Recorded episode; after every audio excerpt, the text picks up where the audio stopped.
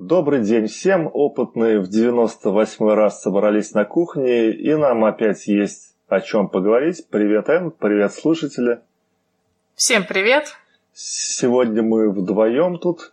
Володя не пришел, гостей пока тоже нет, но скоро у нас будет сотый выпуск, и там-то будет много народа, и мы вас, э, думаю, порадуем какими-нибудь интересными темами.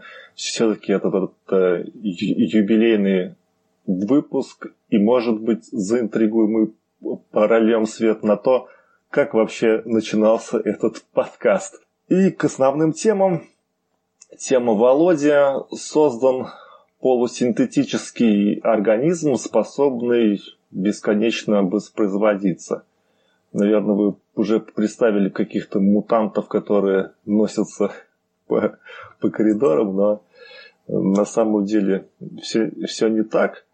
Ученые из исследовательского института Scripps три года назад, э, которые дополнили генетический алфавит так называемыми двумя новыми буквами, буквами в кавычках, а, смогли составить, заставить свои бактерии э, с полусинтетическим геномом делиться сколько угодно раз, не теряя искусственных элементов. Для тех, кто профан в генетике, как и я, напомню, что геном – это набор генов. Если вкратце, то э, все живое на нашей планете записывает информацию четырьмя так называемыми буквами, э, азотистыми основаниями. Это аденин, гуанин, тимин, цитозин. Хотел сказать тамин только вчера суп варил. Так, при построении э, двойной спирали ДНК они объединяются в пары аденин-тимин, так, нет, AT-CG, вот, да, они там как-то по-английски называются, которые там, я что-то могу не так сказать, но они объединяются в такие вот пары. И в 2004 году группе биологов из э, исследовательского института Scripps удалось э, таки наконец-то а, внедрить в ДНК живой клетки два искусственных азотистых основания, которые получили кодовые названия X и Y. И эти ДНК, это ДНК с новыми азотистыми основаниями функционировала в течение жизни клетки, и эти новые, новые две буквы размыкали связь э, по требованию специальных таких ферментов. И то тут такого из минусов, что им не совсем удалось, тут написано, что для поддержания Э, всех этих процессов нужно было постоянно подкамливать эти бактерии веществами, необходимые для синтетических азотистых оснований.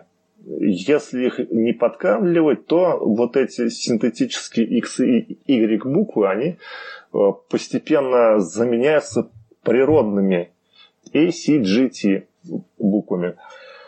И на самом деле, на первый взгляд, это может показаться недостатком, но а, создатели считают, что э, такая вещь это вовсе не недостаток, а позволяет а, сделать такой удобный механизм контроля за растущими культурами. То есть можно прекратить доставку питательных веществ, и э, тогда можно превратить эти бактерии в обычную кишечную палочку просто с естественным набором оснований. И за три года, которые прошли с первого прорыва, группа ученого Флойда Робисберга – добилась того, что чтобы синтетический геном без изменений передавался потомству при каждом делении. То есть это такое, такое серьезное достижение и конечная цель всех вот этих изысканий – это создание бактерий, которые будут э, синтезировать несуществующие в природе белки с заранее заданными свойствами. Белки. Белки можно употреблять в пищу, и, может быть, можно изменять вкус будет. Мы получим новые какие-то блюда интересные. Ян, как считаешь? Да я думаю, скорее тут речь идет о лекарствах. Ну, если так резюмировать, то открытие, то, в принципе, создали искусственную ДНК с заданными свойствами. То есть, э, как синтезируются протеины. И по ДНК ездит такая, такая специальная штука, я не помню, как она называется. Из нее синтези, синтезируют РНК, а по РНК тоже ездит такой протеин, который по этой РНК собирает аминокислоты в цепочку. То есть, допустим, видит там последовательность А, Т, С, говорит, вот, вот сюда надо вот эту аминокислоту, а дальше там какой-нибудь Т, Т, С или... Я, я, я, я, я конечно, так приблизительно говорю, как это работает. В общем, собирается такая цепочка аминокислот. А если, когда это когда этот протеин ездит по РНК и видит, о, а тут что-то новое, давайте-ка теперь вот здесь а, такие аминокислоты присоединим. То есть у нас получается белок, который имеет какую-то вот особую структуру, которая нужна. И мне кажется, это скорее все будет в фармакологии, в генной инженерии использоваться. Угу. Вот так что посмотрим. То есть, то есть Ждем. опять же вопрос, надо какие-то, наверное, тогда аминокислоты специальные синтезировать. Mm-hmm. Вот я не знаю, мы, мы тут, конечно, с тобой знаменитые биологи, поэтому... Я в детстве разводил головастиков, я биолог, так что... Так что что-то могу сказать. Хорошо. Не, ну на самом деле у нас э, в подкасте самый большой биолог это был Женя. Он ходил на какие-то Да, курсы. у него даже диплом есть. Диплом какой-то. Хорошо, так, эту тему обозначили. Конечно, может быть, мы не так глубоко и развернуто все рассказали, но мы как бы далеки очень от, от биологии, и вот пытаемся настолько, насколько можем разобраться. И если где-то мы налажали, то слушатели, вы уж нас поправьте. Комментарий. Так, и следующая тема. Летающие, я бы даже сказал, оглушительная новость. Летающие дроны такси начинают работу в июле 2007 года в Дубае, то есть уже этим летом. Что за... Ну, ты знаешь, мне кажется, это одна из тех тем, где надо сделать такую закладку и посмотреть, что же случится в июле 2017 года. Значит, на, на саммите в каком-то 2000... Э, я не, знаю, как перевести этот саммит. В общем, Дубай объявил о том, что э, выходят на рынок летающие дроны автоматические, которые будут даже э, перевозить пассажиров. То есть они могут э, в течение 25 минут летать. Э, две мили это сколько? Э, на, на... Миля это 1,6 километра. Одна миля. Ну, где, э, в общем, около трех километров над уровнем моря это все будет летать. А, с, правда, с, небольшой скоростью.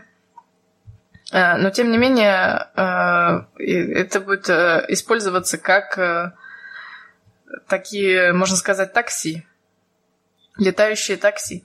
Но, вы знаете, меня вот, если честно, Э, тут э, немного странная эта новость, потому что давно уже даже автоматические автопилоты с э, машины без водителя, их и то никак не могут э, вывести на рынок, потому что не знают, кто отвечает в конце концов во время столкновения. А тут летающие такси еще и автоматические. То есть э, в случае проблемы будет какой-то центр наземный, который все это будет дело контролировать, но все равно вот насчет Насчет юридической стороны вопроса, кто за что будет отвечать, я даже прям э, не знаю.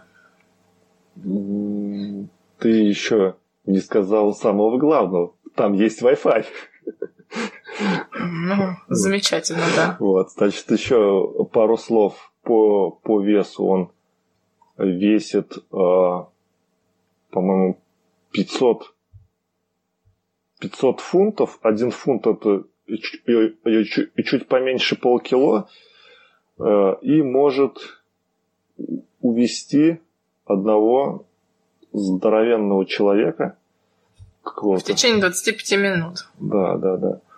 Вот. Ну, не ну, знаю. Я думаю, что но, ну, технология, ну... это, мне кажется, технологически это не сложно. Тут сложно вот именно с точки зрения, как это все контролировать. Сложность в том, что если что случись, кто отвечает, в общем, я понял. Да, и вот последнее время из этого региона приходят какие-то странные новости. То там какая-то космическая программа начинается, то покрыли солнечными панелями э, какое-то рекордное количество километров. То есть, мне кажется, надо тут задать вопрос, а почему такие новости сейчас возникают? Просто, может быть, там нам надо в подкаст какого-нибудь экономиста пригласить, чтобы нам объяснил, что сейчас начинают привлекать какие-то инвестиции. Или... Потому что может да, быть... нефть всем надоела. Может быть, туристический сезон, и вот они хотят еще покатать. Не, на да, самом... мне кажется, тут, тут, тут надо смотреть вот э, на такую составляющую. Не, не что именно в этой новости записано, а мне кажется, надо подумать, зачем такие новости появляются. Ну и тут надо сказать, что этот аппарат делаться будет в Китае. В Китае. Вот. В Китае. То есть, Инвестиции. То есть, да, на самом деле э, арабские Эмираты, на мой взгляд, это такая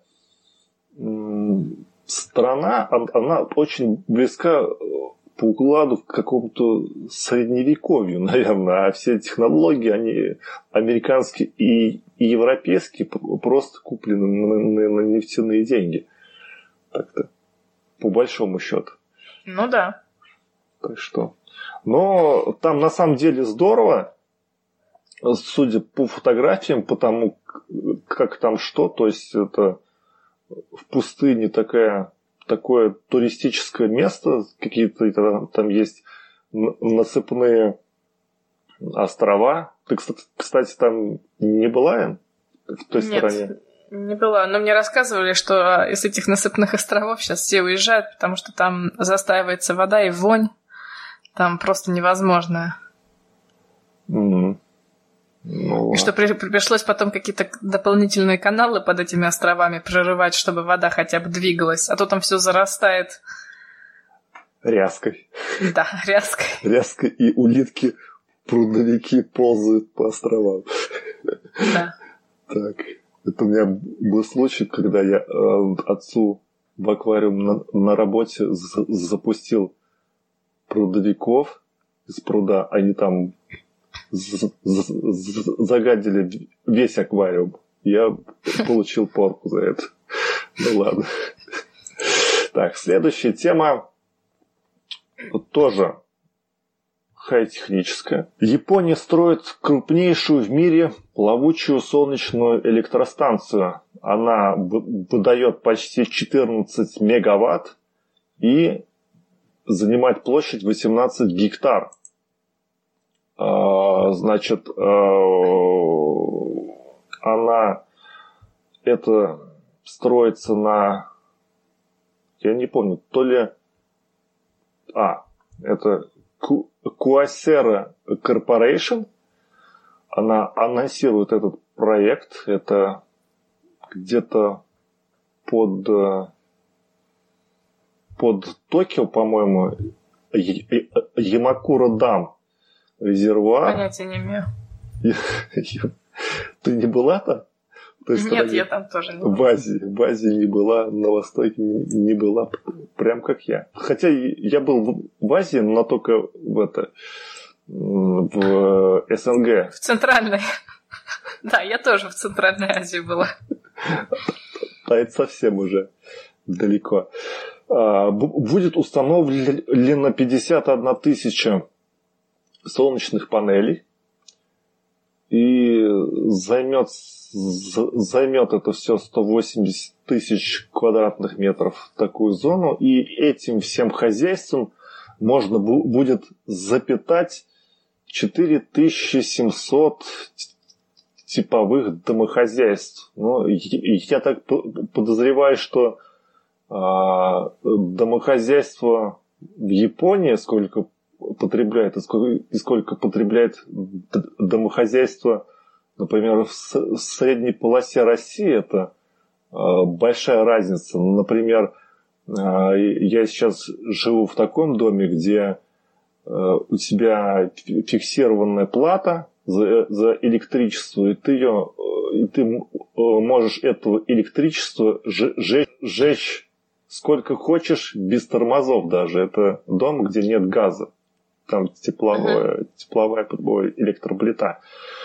То есть, мне кажется, дикостью в 21 веке вот так, вот так вот э, делать, как делают в моем доме. Это, конечно, ни в какие ворота не, не, не лезет. А японцы, я подозреваю, что Э, относятся к этому по-другому, и у них э, каждый дом он может употреблять существенно меньше тока, чем э, наши дома. Так что у меня есть такое подозрение. Этот проект будет завершен в марте 2018 года. И а эта компания занимается а, этими, ну, в, в, вообще в, в Японии такими делами с 2014 года. Вот, ну, что... вообще молодцы, потому что земли у них мало. Самое разумное решение покрывать тогда море солнечными батареями. В Австралии пустыню покрывают. Mm большое дело делают, 20, 21 век на дворе. Да. Так, а в твоей стороне там панели не, не ставят, потому что туман там у, у тебя. Ну почему? Ставят, конечно, но я думаю, что в Австралии они намного лучше работают. Я так подозреваю. Особенно у кенгуру на спине. Да, да. Так, ну хорошо. Эту тему порассказали. Так, и следующая тема для, для, для тебя, это озвучу в Гарварде создали устройство, которое вырабатывает энергию из кислот желудка. С, сразу спрошу, как думаешь, не жжет ли при этом в животе? Ну, не в Гарварде, а в MIT, и я думаю, что не жжет потому что в, кислоте, э, в желудке и так кислота. В общем, что сделали э, ученые? На самом деле есть такая большая проблема. Это э, как сделать так, чтобы запустить в организм какой-то сенсор, и, естественно, сенсор требует энергии, и как сделать так, чтобы к сенсору этому подавалась энергия, и при этом можно было этот сенсор просто проглотить, и чтобы все это не, не растворилось в желудочной кислоте. И ученые подошли к этому к этой проблеме очень интересно. Я, мы уже давно обсуждали лимонную батарейку. Это когда в лимон вставляется пластина цинка и меди. Цинк постепенно растворяется, и электричество течет. Так вот здесь то же самое. Э, значит, сделали сенсор, который э, можно проглотить, и на него нанесли тоненькие пластинки цинка и меди. То есть, когда человек проглатывает вот эту таблетку, э, желудочная кислота как раз начинает активировать цинк, то есть это все растворяется. Я, правда, вот тут не поняла, куда потом этот растворившийся цинк девается. Вроде он не токсичный для тела, но все равно как-то не хочется слишком много цинка потреблять. В общем, батарейка успешно работает, дает ток для микро, вот этих микросенсоров, которые, кстати, могут передавать э, сигнал на 2 метра и работают, э, каждые 12 секунд включаются. А в, в животе, подскажи, там э, соляная же кислота, да? В, в желудке или нет? Ой, фу, ты мне такие вопросы. Ну не серная же. По-моему, ну, да. не серная же. Нет, нет, по-моему, слушай. По-моему, да. И на самом деле там она очень такая концентрированная, да, чтобы продукты растворялись. Ты знаешь, по... а, вот, Википедия мой друг говорит, что да, там действительно соляная кислота 0 до 0,1 М, то есть э, где-то около... А в процентах сколько? Ну, один процент. Один процент, понятно. Кстати, про батарейку из лимона у нас э, трудовик в школе, когда я был в пятом классе, рассказывал, что он сделал батарейку для, для часов настенных из лимона. А, то есть там была проволока а, медная и пластина от, от, от батарейки, от корпуса цинковой от старой батарейки. И вот, говорит, работала эта батарейка полгода, полгода прослужила. И еще на, на том же кружке мы э, с этим дядькой делали батарейку из э, соленых огурцов. Тоже и, кстати, э, тоже там тестер показывал, что есть напряжение. И еще трудовик боялся, что мы съедим огурцы его до опытов еще. Не, на самом деле батарейку можно сделать э, практически из любых подручных средств. Надо просто знать э, разные виды батареек. Можно из грязи сделать, можно из сахара, можно из чего тут. Я вот сейчас так оглядываю комнату. Вот. Э, действительно, просто надо знать, куда подсоединять контакты. И главное, хорошо выбрать противоположный электрод. Угу. Ясно. А, хорошо. Переходим. Но это получается что? Давай резюмируем. Это батарейка прорывная получилась какая-то там или, Нет, она же не то чтобы прорывная, ее просто, ее просто очень умно встроили, встроили в сенсор. А, то есть сделав компоновки просто. Да, и то, что она, понимаешь, тут проблема в чем? то, что как только ты э, заполняешь вот эту лимонную батарейку жидкостью, она начинает работать, и если материала мало, она очень быстро перестает работать. А тут она хранится в сухом состоянии сколько угодно, и только когда ты ее глотаешь, вот когда она вот как раз доходит до желудка, откуда надо посылать сигналы, вот тогда она активируется. Mm, все, понятно. Ну давай, следующая тема это как раз у меня помечено N, N поругает, то есть э, для, для тебя тема. Новый полимер, разработанный в Великобритании, позволяет заряжать электромашины за, за секунды. Что это? Ну, я сразу вам скажу, чудо опять не произошло. Ну, как же так? Ну, почему? Понимаешь, я когда вижу фразу «суперконденсаторы способны заменить батарейки», я сразу говорю, нет, они не способны. Потому что у суперконденсаторов есть одна фундаментальная проблема. Это саморазряд. То есть вы заряжаете вашу машину, оставляете ее ночью на улице, а с утра приходите, она уже разрядилась. Потому что суперконденсаторы, они вообще в принципе совершенно по-другому работают.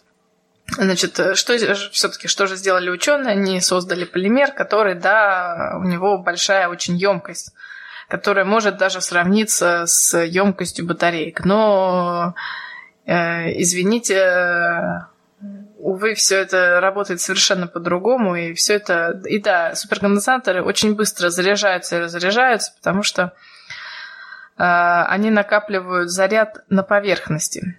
То есть я могу предположить, что можно было бы этот суперконденсатор использовать как э, дополнение к батарейкам. То есть, допустим, чтобы быстро зарядить автомобиль, э, сначала суперконденсатор заряжается от батарейки медленно, потом быстро отдает эту энергию.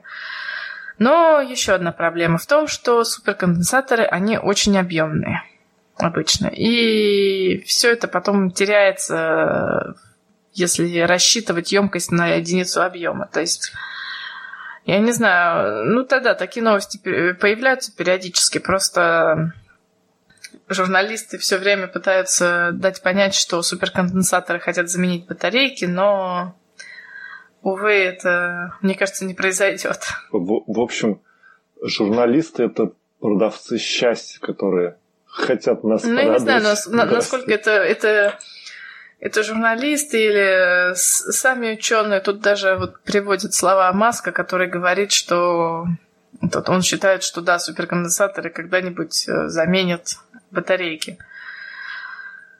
Ну, что я могу сказать? Ну, электрохимия так не работает. Ну, ну все.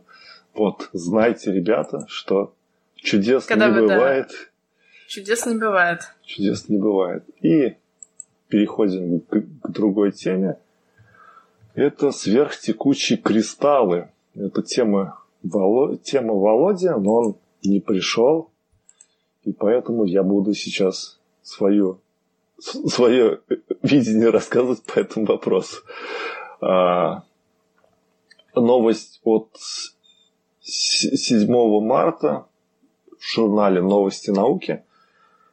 А, две группы физиков независимо друг от друга получили вещество в необычном состоянии, в состоянии сверхтекучего твердого тела, которое сочетает в себе как свойства кристаллического, так и сверхтекучего вещества.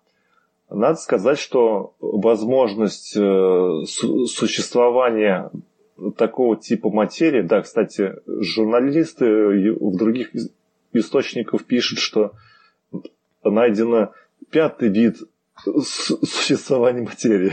на эту тему. Вот. А, возможность такого типа материи еще предсказали в 1969 году прошлого века Александр Андреев и Илья Лившиц, и независимо от них Джеффри Честер и Эктони Легет. А, твердое тело называется э, в нашем случае как бы с такой, с некоторой долей условности, и более точно это сверхтекучий кристалл. То есть атомы в нем расположены в такой устойчивой структуре, подобно обычным кристаллам, но при этом оно может представлять собой сильно э, разряженный и охлажденный почти до абсолютного нуля газ. А, и от сверхтекучих жидкостей в этой форме вещества а, остается их основное свойство, которое заключается в том, что у атомов есть способность двигаться без трения. Только не нужно думать, что у ученых есть какая-то установка, типа кастрюли, они там что-то получили, вытащили, открыли крышку, в руках держат. Да, и а начали переливать из одного стакана в другой. Да, или же оно такое все, знаешь, как лед, течет по рукам, там дымится, там это все можно сфотографировать. А на самом деле регистрация всех вот этих э, ну, квантовых эффектов, квантовых состояний, это такая сложная вещь, что и обычно это происходит косвенно, там у, у, у какого-то маятника изменяется момент, и вот они чего-то там регистрируют, или там температура почти ноль, а ты не, не можешь это сфотографировать, потому что оно там где, где-нибудь в недрах установки, и туда ты не, можешь поставить камеру, потому что там абсолютный ноль. Тоже, ну, много чего там на кончике пера делается, там какие-то выкладки. А, то есть довольно косвенные такие а, из, измерения получается. А, получить такое вещество в таком состоянии физики пытались еще аж в 80-х годах прошлого века, но успешные эксперименты произошли только в 21 веке.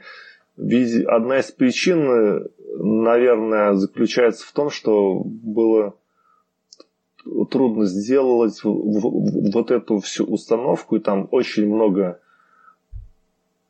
проблем было, и э, от абсолютного ну, нуля там только одна миллионная доля да, и лазер, наверное, нужен какой-то, потому что тут же все это э, все это делалось лазером какими-то, причем двумя двумя лазерами. То есть, наверное, в ту, в ту эпоху и лазеров, лазеров таких не было. Супер-дупер лазеров таких. Вот. И, а, ну, ну, здесь написано, что да, они обнаружили неожиданное уменьшение момента инерции крутильного маятника, а, специфического такого.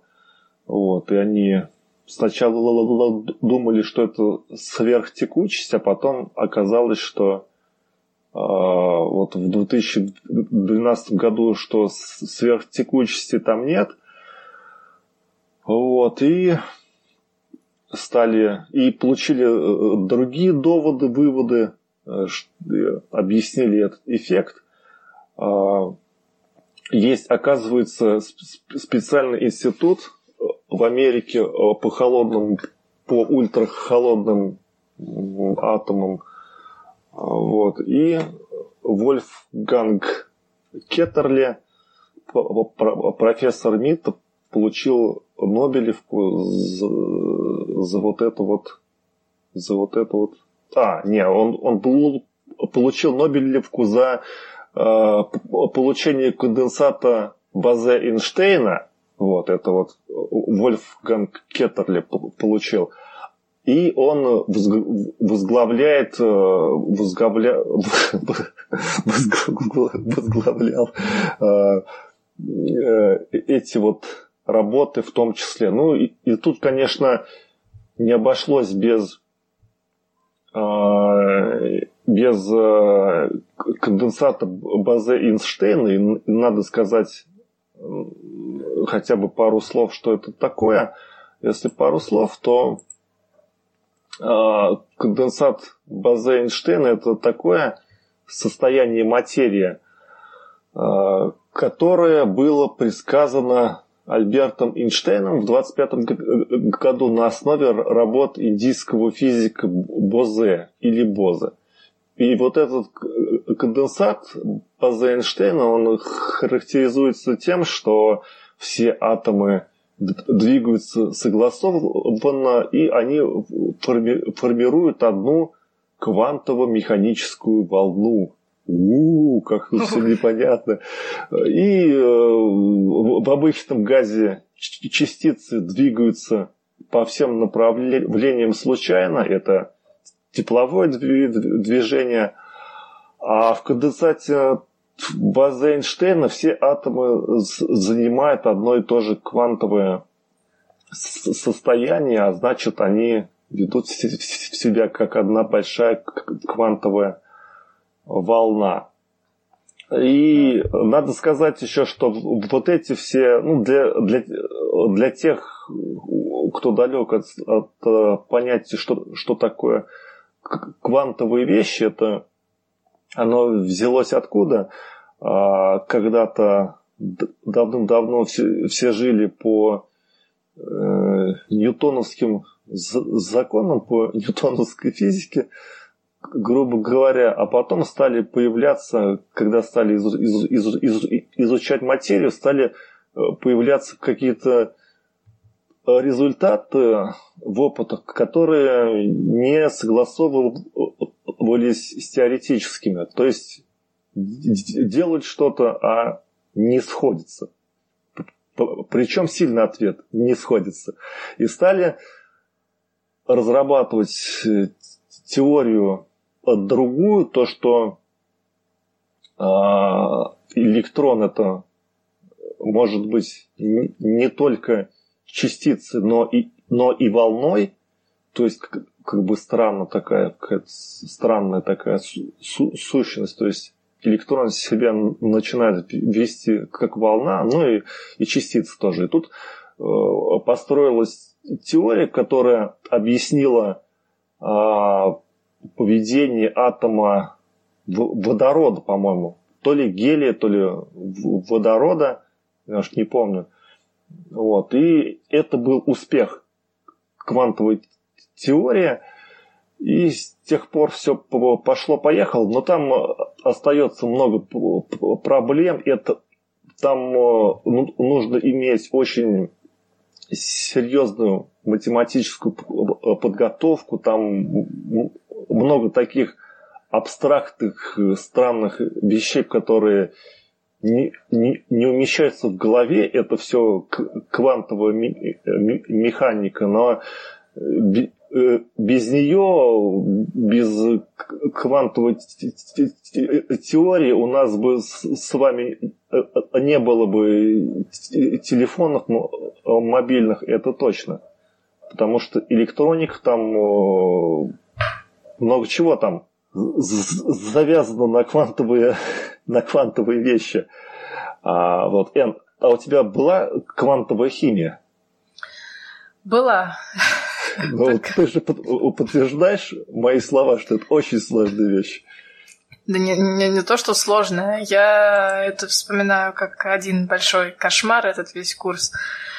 Но на самом деле квантовая химия вот именно объясняет, почему электрон собирается вот э, почему одни молекулы, одни атомы с другими взаимодействуют, а, допустим, не взаимодействуют с, какими, с какими-то еще. Э, и электроны почему-то не вокруг ядра, как, как, это, как планеты вокруг Солнца движутся, а движутся они по... Точнее, существуют они в определенных каких-то э, траекториях, таких так называемых орбиталях, что они все разные формы в зависимости от электронов. В общем, жуть, жуть, жуть. Но, собственно, зато это все объясняет, как химия работает. Зато это все объясняет.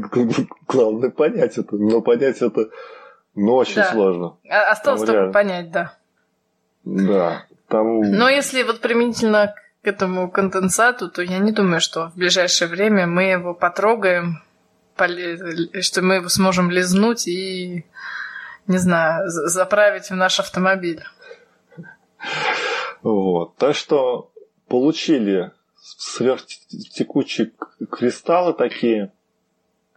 А, тут в статье описывается, как они это все делали, довольно, скажем так, тут просто написано, но если это рассказать, я не думаю, что будет понятно очень уж так. Но главная новость в том, что мы получили вещество в новом, необычном состоянии, вот, и будем ждать каких-то новых а, Э, новых каких-то прорывных технологий, которые появятся после этого. И я вот, э, по-моему, если мне память не изменяет, то установка по получению конденсата базы Эйнштейна есть на МКС, похоже даже. Что-то они да? там делают, да. Что-то они там исследуют. Так что крутая вещь. Ждем новостей. И мы мы на лезвии новостей находимся. Это вам не хухры-мухры, и переходим... Переходим к тому, что сгорело. И переходим к тому, что сгорело, к нашей многострадальной теме одной строкой, которую мы откладывали уже, не знаю сколько, два-три раза, да, Эн? Что-то такое у нас. Да, у нас тут... так, так мы э, любим поговорить, что на тему одной строкой времени не хватает. Мы никак все не, не умещались, и вот а, тему Володя из одной строки. Лю, любимый автомобиль Володи, да и мой тоже, по которому мы с ним слюни пускаем автомобиль Тесла, он сгорел. Сгорело целых два а, в Китае. Это случилось в Китае. Случилось это на зарядке. На зарядке. Причем загорелась одна машина, а огонь перекинулся на вторую. То есть формально сгорело две, две машины, но первопричиной случилась одна только машина. И э, надо сказать, что с, с момента производства модели S в 2012 году было создано более 150 тысяч электромобилей, и из которых э, только два сгорели из-за производственного брака. То есть один пожар был в январе 2016 года, из-за короткого замыкания в зарядном устройстве. То есть это даже не, не сам электромобиль, это зарядная станция. Там были проблемы с зарядной станцией. Да, и в августе 2016 года, тоже в том же году, вспыхнуло э, во Франции. Указывается, что из-за производственного дефекта, допущенного сборщиком, то есть на сборке что-то там случилось. Видимо, сборка аккумулятора, я так подозреваю. Ну вот, то есть, ну, сгорело, сгорело, сколько там, ну, выпустили знаешь, 150 Макс, тысяч. Да. Э, мне кажется, тут просто к ней такое пристальное внимание, что каждый раз какая-то происходит э, проблема с автомобилем Тесла, просто во всех новостях это все тиражируется. А сколько обычных автомобилей сгорает на дорогах? Это же никто не, никто особенно не считает. на газу, который ездит. Да, особенно. Да, так что это все, я думаю, злые языки э, из, из, из компании по бензиновым автомобилям такие вот статьи пишут негодяи Возможно, и не радуются да. и не радуются Тесле такому прорыву э, технологическому. Вот это была новость одной строкой. Вторая новость. Спутник Сатурна оказался похож на, на, на гигантский пельмень. О, о боже. Как так могло случиться? А, аэрокосмическое агентство НАСА опубликовало фотографии Пана или Пана. Это спутник э, Сатурна, который был получен зондом Кассини. А, да, и так и да, он похож на большой пельмень. Собственно, все. И э, я бы сказал, что э, пельмень это самая непочетная форма для спутника. Какая-то странность. Ну, уч, ученый объясняет это тем, что он как бы как-то поглощал специфическим об, образом радиацию и стал именно и стал таким вот почему ну, Кстати, интересно было бы э, этот механизм это. понять, да, потому что, ну, действительно, вот похож э, такой на сферической формы, и вокруг него такая вот, э, такой ободок, можно сказать, тонкий. Потом дрон научили временно разбиваться. Интересное решение. А, исследователи из швейцарского национального исследовательского центра робототехники Лозанны разработали новый устойчивый к столкновениям квадрокоптер. Так, Эн, у тебя там слышится, стирает машинка. Да. Нет, да, я угадал. Да, ты угадал, извините, но я все что Шум вырежется. Надеюсь, что шум вырежется. Вот. Но Итак, про... Я, я, я, сбился об машинку. Так. А, устроен он так. Есть центр, центральная часть, у, него такая с, с, с магнитом, которому на резинках и магнитах привязаны перемычки, к которым прикреплены моторчики.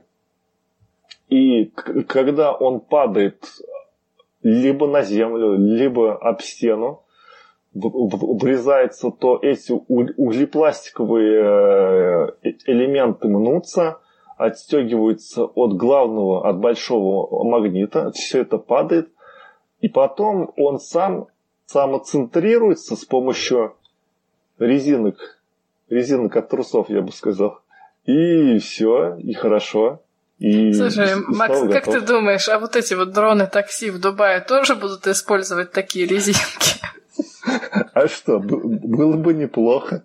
Хоть... Мне кажется, гораздо интереснее было бы летать. То есть ты врезаешься в стену, отскакиваешь от нее и дальше летишь. Да. Только на, на, насчет того, что, э, что, что с тобой случится, у меня на работе работал один парень, он почему-то считал, что был уверен в том, что если одеть бронежилет и спрыгнуть с дома, то с тобой ничего не, не случится, потому что ты в бронежилете.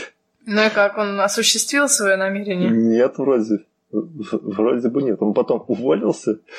Он почему-то вот так думал, хотя он учился в политехническом университете. Почему-то. Ну, ну, ну, не знаю. Интересный такой, интересное такое решение для дронов. То есть кто-то... Да, потому что слишком дорого. Каждый раз дрон... Э, каждый раз он ломается. Это слишком накладно их использовать. Ну и кто-то прикручивает какие-то ограничительные диски такие на дрон, на лопасти. Кто-то корпус такой делает обтекаемый, где спрятаны эти винты. А кто-то вот так вот на углепластиковые пластины и резинки с, с магнитами. Но они, насколько я поняла, они, они не углепластиковые, они стеклопластиковые. А, стеклопластиковые. Ну, смысл тот же смысл, да, тот же. И следующая тема, тема это твоя Н. А, в Гарбарде готовы воскресить мамонтов. Сколько, сколько ждать будем еще? Долго. Мне тут э, именно что заголовок понравился. Значит, э, в чем проблема? В том, что, что почему же мы не можем просто так взять и сделать какой-нибудь клон мамонта? А потому что большая часть э, ДНК из ткани мамонта уничтожена, потому что находилась в вечной мерзлоте. Но в Южной Корее, кстати, не знаю, почему написано Гарвард, но тем не менее в Южной Корее э, надеются э, взять ДНК слона обычного и дополнить его тем ДНК, который все-таки удалось добыть э, из вечной мерзлоты, и э, ученые хотят просто часть генов слонов заменить генами мамонта. То есть они, по сути дела, попытаются собрать ДНК вручную. И потом э, хотят э, этот геном имплантировать внутрь эмбриона слона. И, в общем, получится такое, не знаю, мутант. Говорят, что это, конечно, будет не мамонт, но на вид окажется похожим. То есть, если все это сообщается, что хотят сделать в течение следующих двух лет, так что, возможно, скоро появится такой mm. вот мутант. Mm. Ну тут еще знаешь, да. Очень похоже на сценарий фильма какого-то, где это парк юрского периода, где они там ДНК динозавров с лягушкой скрестили. А, и тут же в статье в конце написано, что они будут, возможно, разрабатывать искусственную матку, чтобы это все там произошло как, как надо. Это вот один из, вариантов. Я поискал э, ради интереса, есть ли такое вообще и как это все реализуется, оказывается, что была попытка реализовать искусственную матку э, в Советском Союзе. Там какой-то дядька взял, не спросивший женщины, стал делать, делать какие-то там матки из железок. И они там начали исследования, но там возникло очень много проблем, и ничего у них не, не получилось, потому что там очень сложные процессы происходят, много параметров. Вот. Слыхала ли, ли ты что-то про искусственную матку? Э, так, слыхала, что да, пытаются все это сделать, но сейчас они, конечно, это делают не из железа, не из, чу... не из чугуна, не из гвоздей, а делают это... А пытаются воссоздать ткань а, маточную, вырастить какие-то там а, куски ткани. Но пока, вот насколько я знаю, все это еще очень далеко от практической реализации. Я вот не понимаю, почему нельзя эмбрион слона просто посадить в слона. В чем там проблема? Ну, видимо, мы с тобой плохие би- би- биологи. Видимо, там что-то не то. Ну, ну хорошо. Так, это была тема, последняя тема из тем строкой. Из тем одной строкой язык уже заплетается. И переходим к темам слушатели. Слушатели у нас один, кто темы нам дает, Немо. Спасибо тебе. Вот ты нам еще принес много тем, и вот мы тут выбрали на наше усмотрение, э, что нам наиболее подойдет. И первая тема из секции тем слушателей. Американские госпитали начнут печатать протезы на 3D принтерах. Ну, ну, это уже давно, мне кажется, существует. Э, здесь, э, по-моему, смысл в том, что э, что тут создадут, что оборудование будет объединено в какую-то сеть, и все устройства, вот эти принтеры, смогут обмениваться данными, чтобы, мне кажется, просто проще подбирать параметры. То есть, мне кажется, сам, там сам, одна, сама инновация именно в этом. Что не, не то, чтобы они просто печатали протезы, а вот именно, чтобы все вот эти сети были, все принтеры были объединены в одну какую-то систему. Угу. Да, ну, отличная новость. Э, и 3D-печать уже вошла во все наши во все наши части, дома. Части жизни. Части жизни. И, по-моему, тут же или не тут написано, что Airbus интересуется 3D э, принтерами, потому что они могут за один раз напечатать салон самолета даже. Или Ford интересуется по-моему, вот в, в конце там написано этой статьи. Да, да, да, да, все, все, все верно, я не ошибся. Ну что ж, тогда будем ждать объединения в сеть. Вот был бы Володя, он бы, наверное, пролил бы нам свет на технические подробности, сказал бы про какую-нибудь нейросеть там, прикрученную сбоку, на всякий случай. на всякий случай. Вот. Так что, а, а картинка интересная здесь. вот ее стоит на это аватарку подкаст поставить. Да, да. Ну хорошо.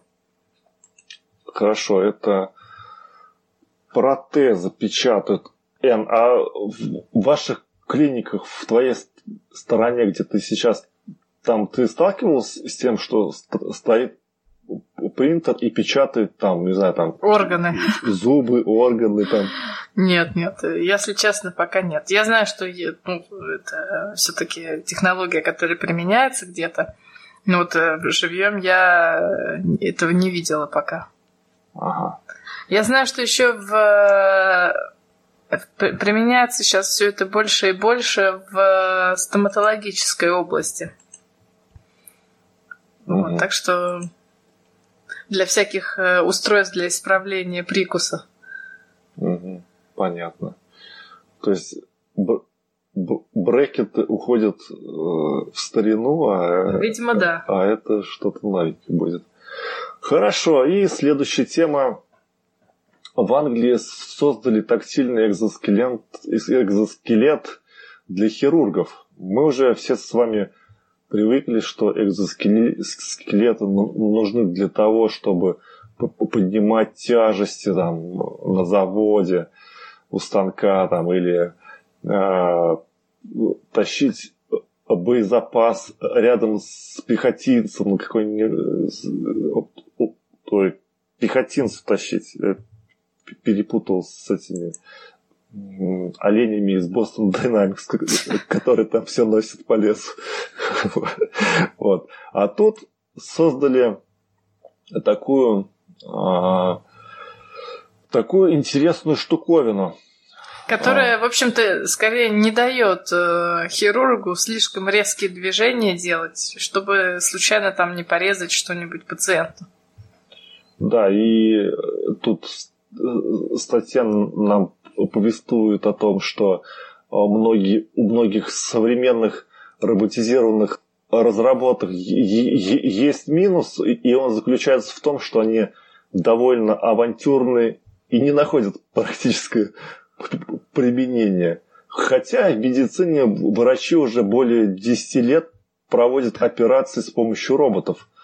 А, в большинстве случаев хирурги управляют движениями роботов с помощью всяких джойстиков, ручек, циферблатов и прочей периферии. А сейчас в университете Западной Англии в Бристоле разрабатывают экзоскелет, который представляет, представит возможность непосредственно управлять роботом. То есть на тебя туда, на руки тебе одевают ну, не, не тебе, а кто хотя бы посмотрел ролик на Ютубе, как делать операцию, одевает перчатки специальные, ты э, можешь управлять роботом. Причем он имеет тактильную обратную связь, то есть ты можешь э, регулировать, э, получать, понимать, на, насколько ты нажимаешь на что-то там. И третьей части, частью системы станут смарт-очки, на которых будет проецироваться изображение внутри тела пациента. И таким образом врач сможет наблюдать весь процесс операции. То есть отличная новость. Э, всякие поделки в виде джойстиков и циферблатов отходят на второй план, и вперед у нас вырывается экзоскелет, где на руки одеваются перчатки специальные, специальные очки, где все видит доктор, а, что в организме там и все, вперед от винта. Хм, здорово. Что скажешь, Шен? Ну что, э, здорово, теперь, теперь, я не знаю, просто фактически любой инженер может стать теперь хирургом. Отлично. И на этом, так, у нас осталась одна тема. Что, Эн, мы успеем или закруглимся с тобой? Давай закруглимся, Макс. Хорошо. В следующий раз ее. Хорошо. И на этом все. А, с вами был 98 выпуск подкаста «Опытная на кухне». Ищите нас э, в сетях, в, сетях, в соцсетях, на нашем сайте. Услышимся через пару недель. Пока-пока. Всем пока.